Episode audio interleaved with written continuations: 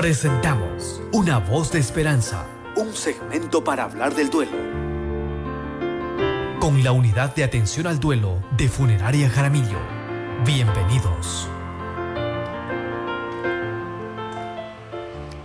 Estamos presentando en esta mañana de martes su segmento Voz de Esperanza. Hoy está la doctora Gabriela González ya con nosotros, listos para hablar sobre un tema distinto en esta mañana. Hoy estamos listos para conversar sobre por qué existe culpa en el duelo. Sabemos que las personas asimilamos el duelo de una manera distinta pero hoy precisamente queremos eh, ver algunas de las causas para que las personas sientan culpa durante el duelo. Una de ellas primeramente suele ser en que tal vez las personas pensaron que podían hacer algo más por la persona que ya falleció o tal vez quedaron asuntos sin resolver con esa persona o también ya cuando están un poco recuperándose en el duelo, digámoslo así, tienen miedo a seguir con la vida normal porque las otras personas van a pensar eh, mal sobre ellas, eso, eso es el pensamiento de algunos. O también hay personas que no pueden superar esta etapa del duelo y se sienten aún culpables también por no poder superarlo precisamente. Entonces, de todos estos temas es que vamos a conversar hoy en esta mañana. Saludamos entonces a la doctora Gabriela González, que está ya con nosotros, listos para hablar de este tema. Muy buenos días. Muy buenos días, muchísimas gracias, estimada Amanda. Reciban un cálido saludo desde la Unidad de Atención al Duelo de Funeraria Jaramillo. Y efectivamente, el día de hoy vamos a hablar sobre la culpa. Vamos a hacer una pequeña retroalimentación de lo que hemos venido hablando ya en programas anteriores acerca del duelo. Si bien es cierto, el duelo es una reacción adaptativa, es una reacción natural frente a la pérdida de un ser querido. En este caso, lo que nos nosotros necesitamos cuando hemos perdido a un ser querido, por supuesto, es tiempo, pero decisiones dentro de ese tiempo. Es decir, que hay acciones que debemos tomar para poder laborar este proceso muy importante. Dentro del proceso de duelo nos damos cuenta que la persona necesita reorganizarse, reubicar también la memoria de su ser querido y conforme a ello, pues crear también una nueva rutina y dentro de su nueva rutina mantener el, el legado de su ser querido. En ese sentido, vemos que también la etapa del duelo puede tener consigo algunas etapas, ¿no? En la que el familiar o el doliente puede atravesarlos. Tenemos la negación, tenemos el enojo, la ira, tenemos la negociación, tenemos síntomas depresivos y finalmente tenemos la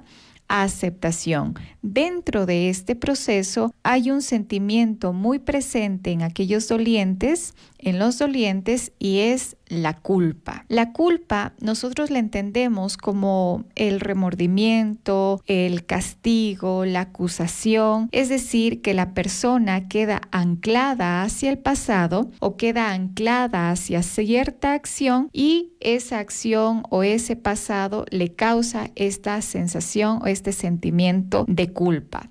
La culpa puede expresarse a través de pensamientos, por supuesto, catastróficos, a través de ideas sugeridas por la persona misma, pero también a través de síntomas físicos, por ejemplo, la sensación de presión en el pecho, dolor en el estómago, dolores de cabeza, una sensación de pesadez en los hombros. Pueden existir también, a más de los síntomas físicos, estas ideas psíquicas, ¿no? De autorreproches, de agresividad. Ahora, ¿Qué nos dicen algunos autores acerca de la culpa? ¿Qué nos dice Freud? Entendiendo que Freud es uno de los entes representativos dentro de la psicología y que ha estudiado mucho acerca de la culpa, Freud nos dice que la culpa es el dolor psíquico que se impone a nosotros o a otros por haber fallado al otro y poner en riesgo su vínculo. Es decir, que en medio de la culpa también puede existir que expectativas. Fallar a esas expectativas permite que la persona, por supuesto, pueda desarrollar estos sentimientos de culpa. Ahora,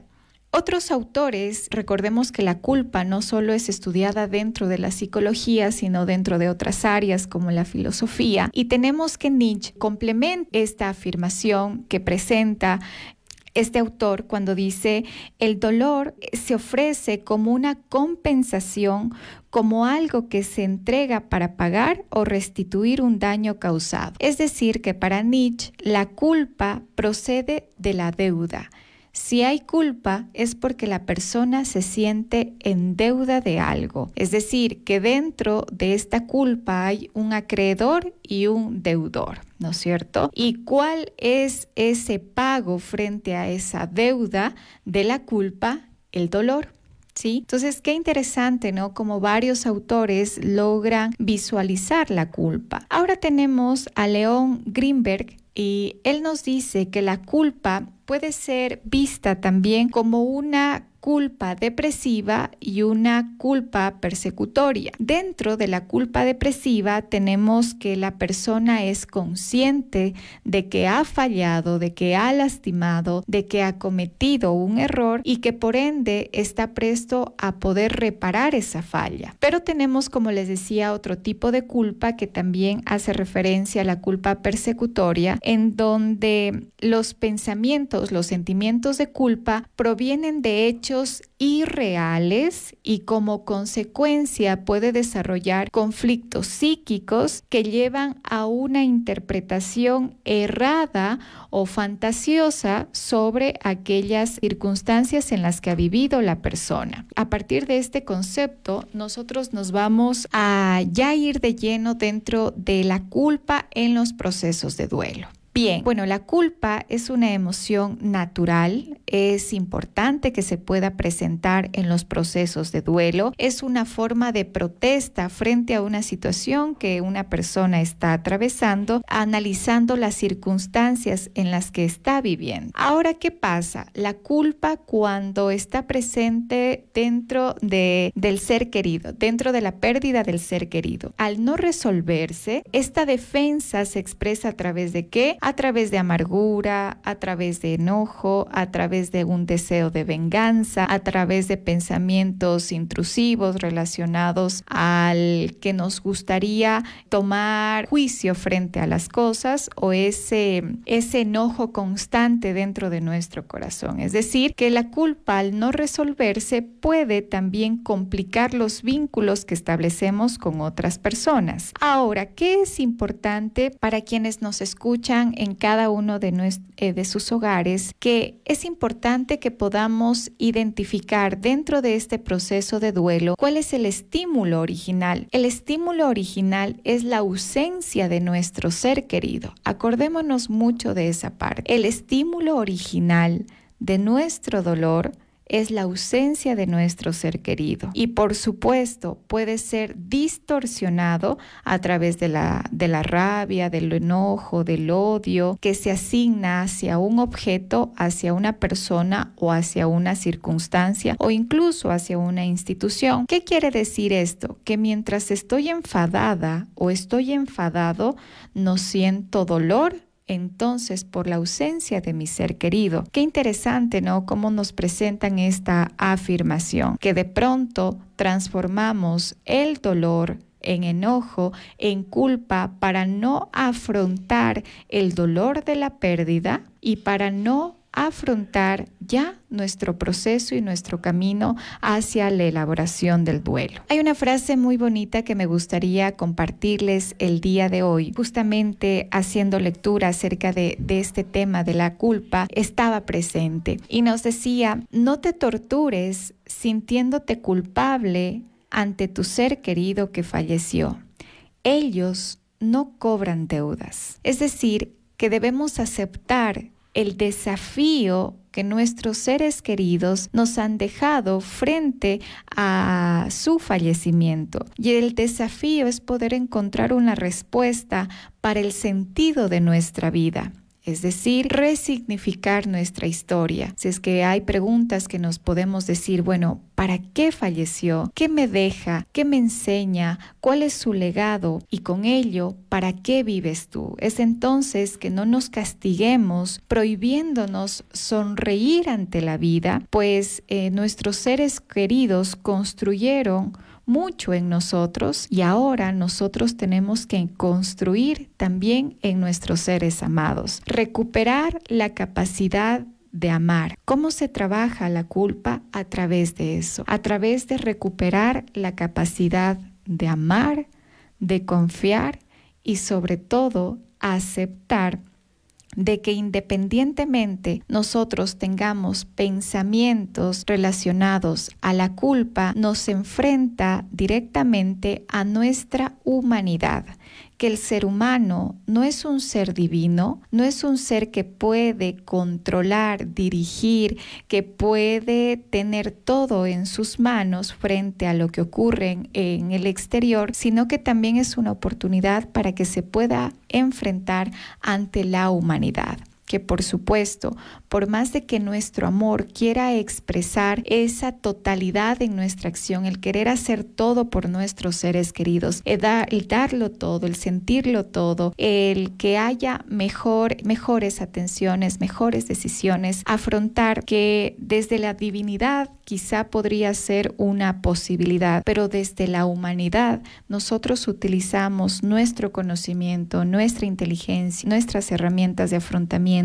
nuestro conocimiento previo, nuestros recursos económicos y con lo que hicimos es suficiente. Poder aceptar esa idea, aunque suena eh, simple, resulta muy desafiante para aquellas personas que han perdido a su ser querido, porque es ese camino para poder recuperar la capacidad de amor. Ahora, como les decía, la culpa está muy relacionada con la deuda le debo algo a mi ser querido, debo cumplir con su palabra, debo cumplir con sus sueños, debo cumplir con lo que él eh, o ella me dejó, eh, debo cumplir con todo lo que él o ella decía en vida y si no lo cumplo me siento en deuda, ¿no es cierto? Y ahí viene la culpa.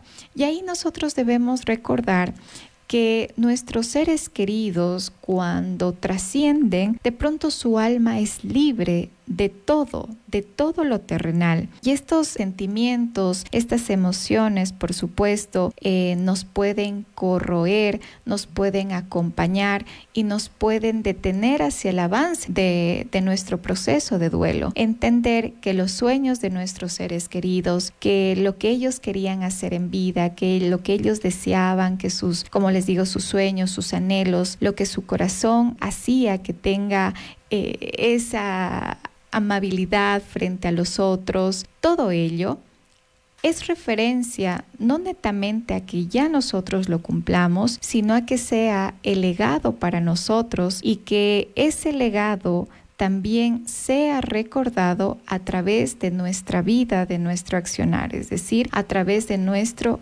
continuar con la vida. Entonces, en ese sentido, recordar que nosotros no tenemos una deuda con nuestros seres queridos, más bien es una el proceso de duelo es una invitación para poder conectar a través de los recuerdos, el poder conectar a través de los del tiempo compartido y poder identificar que aunque físicamente nuestros seres queridos ya no se encuentran, no es que se van a ir del todo, lo mejor que dejan en nosotros es aquellos momentos vividos y su legado para que a través de nuestro accionar y de acuerdo a nuestros principios, valores, sueños y deseos, este también se pueda evidenciar. Y cuando nosotros seguimos el legado de nuestros seres queridos, pues claro, ellos están presentes, pero de una forma diferente. Y aceptar esa parte pues requiere todo un proceso. Interesantes entonces los análisis que estamos presentando hoy. Les recordamos que el tema de hoy con la doctora Gabriela González es que estamos tratando por qué existe culpa en el duelo. Nos ha hablado ya de puntos muy importantes como de no castigarnos para tratar de complacer por de alguna forma a nuestro ser querido que ya no está o a nuestras personas que están alrededor, a las personas que nos están mirando. Tratar de recuperar esa capacidad de amar y de confiar, nos decía la doctora en esta mañana. Es momento ahora de una brevísima pausa y enseguida regresamos con la segunda parte de este segmento Voz de Esperanza. Sigan en sintonía y sigan comunicándose con nosotros también para hacernos llegar sus inquietudes en esta mañana. Estamos de vuelta en nuestro segmento Voz de Esperanza. Antes de la pausa estábamos conversando con la doctora sobre las causas o factores que pueden motivar a que las personas tengan ese sentimiento de culpa. Y ahora en esta segunda parte de la entrevista nos va a contar algo más y nos va a hacer algunas recomendaciones. ¿Qué podemos hacer cuando aparece el sentimiento de culpa o cómo lo enfrentamos? Bien, efectivamente, para poder afrontar la culpa dentro de un proceso de duelo es fundamental llevar consigo tres recomendaciones. La primera es que podamos identificar sobre quién recae ese sentimiento de culpa. Puede ser a la naturaleza, al destino, a Dios, a una institución, a un médico, a un familiar o a uno mismo. Por otro lado, ya que nosotros tenemos identificado eh, sobre quién recae este sentimiento de culpa, permitirnos em, evitar desgastarnos buscando, por supuesto, culpables y centrarnos en hallar responsables. Entonces, antes de utilizar tan bien la palabra culpabilidad, utilizar la palabra responsabilidad. Dentro de este punto hay dos apartados. El primero es que puede existir una certeza probable o improbable de que esa responsabilidad o culpa recaiga sobre uno mismo. Por supuesto, se acepta la responsabilidad muchas veces improbable y esta responsabilidad, ¿qué es lo que hace en la persona? Reta y dinamiza. ¿Qué es lo que hace la culpa victimiza y destruye. Ahora, ¿Qué tenemos también como eh, certeza probable o improbable dentro de este punto? Número dos, es poder eh, identificar o darnos un espacio para analizar y concluir razonablemente eh, sobre esa culpabilidad y esa responsabilidad. Es decir, que nos permitimos tener un espacio para el análisis de la culpa o la responsabilidad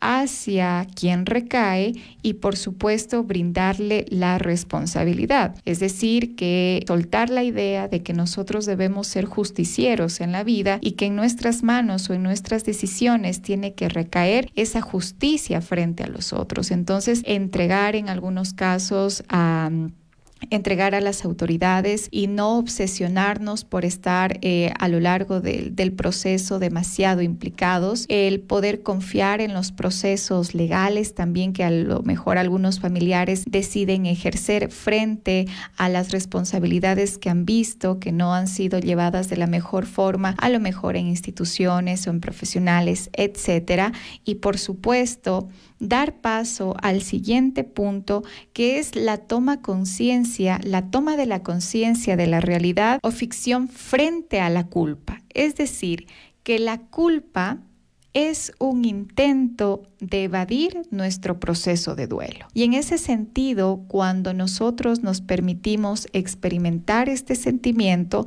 por supuesto es la reacción frente a nuestro dolor, pero de forma inconsciente también nos detiene o nos retrasa para poder avanzar con nuestra vida, continuar con nuestra vida, laborar nuestro proceso de duelo y con ello pues poder resignificar nuestra historia, nuestro dolor y por supuesto el poder encontrarle un nuevo sentido. Justamente antes de terminar con mi intervención, hoy que es un día también muy especial, eh, que es el día de la, de la poesía, ¿no? Eh, y vemos que la poesía es una herramienta de catarsis para poder expresar nuestras emociones, nuestros sentimientos, nuestro dolor, nuestras emociones. Eh, me gustaría culminar esta intervención con un poema, pues, que, que habla acerca de los procesos de duelo. Y este nos dice lo siguiente, puedes llorar porque me he ido o puedes sonreír porque he vivido.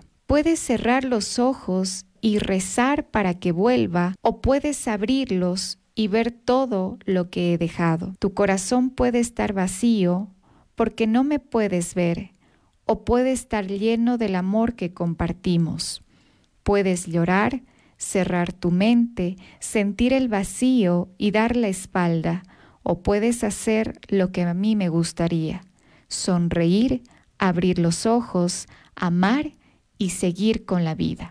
Desde la Unidad de Atención al Duelo de Funeraria Jaramillo, estamos prestos para poderlos acompañar en sus procesos de duelo. Trabajamos dentro de los duelos sanos, psicoeducación, implementamos estos espacios de psicoeducación también para poder llegar a cada uno de, nuestros de sus hogares. Es parte de nuestra responsabilidad social entendiendo de que mm, nuestro objetivo es hacerles conocer de que no están solos, desde que, que, desde la unidad de atención al duelo de funeraria Jaramillo estamos para acompañarlos. Tenemos una pequeña inquietud también que nos hacen llegar por acá. Nos dice que si la unidad de atención al duelo de funeraria Jaramillo puede atender a cualquier persona o necesariamente a las personas que han adquirido un servicio en la funeraria. En este sentido, pues el, la gran responsabilidad social tiene eh, Funeraria Jaramillo es que es una atención para todas las personas que están atravesando un proceso de duelo por fallecimiento, sean parte de Funeraria Jaramillo o no sean parte de Funeraria Jaramillo en sí. Nuestro objetivo es poder acompañarlos en este proceso, darles la mano y recordarles que no están solos. Agradecemos entonces hoy la presencia de la doctora Gabriela González de la Unidad de Atención al Duelo de Funeraria Jaramillo. Con ella estuvimos conversando acerca de la presencia de la culpa en el duelo. Los invitamos a que sigan en sintonía de Radio Luz y Vida. El próximo martes estaremos compartiendo nuevamente con ella un nuevo tema en nuestro segmento Voz de Esperanza. Nos despedimos así de la doctora y los invitamos a seguir en sintonía de Radio Luz y Vida.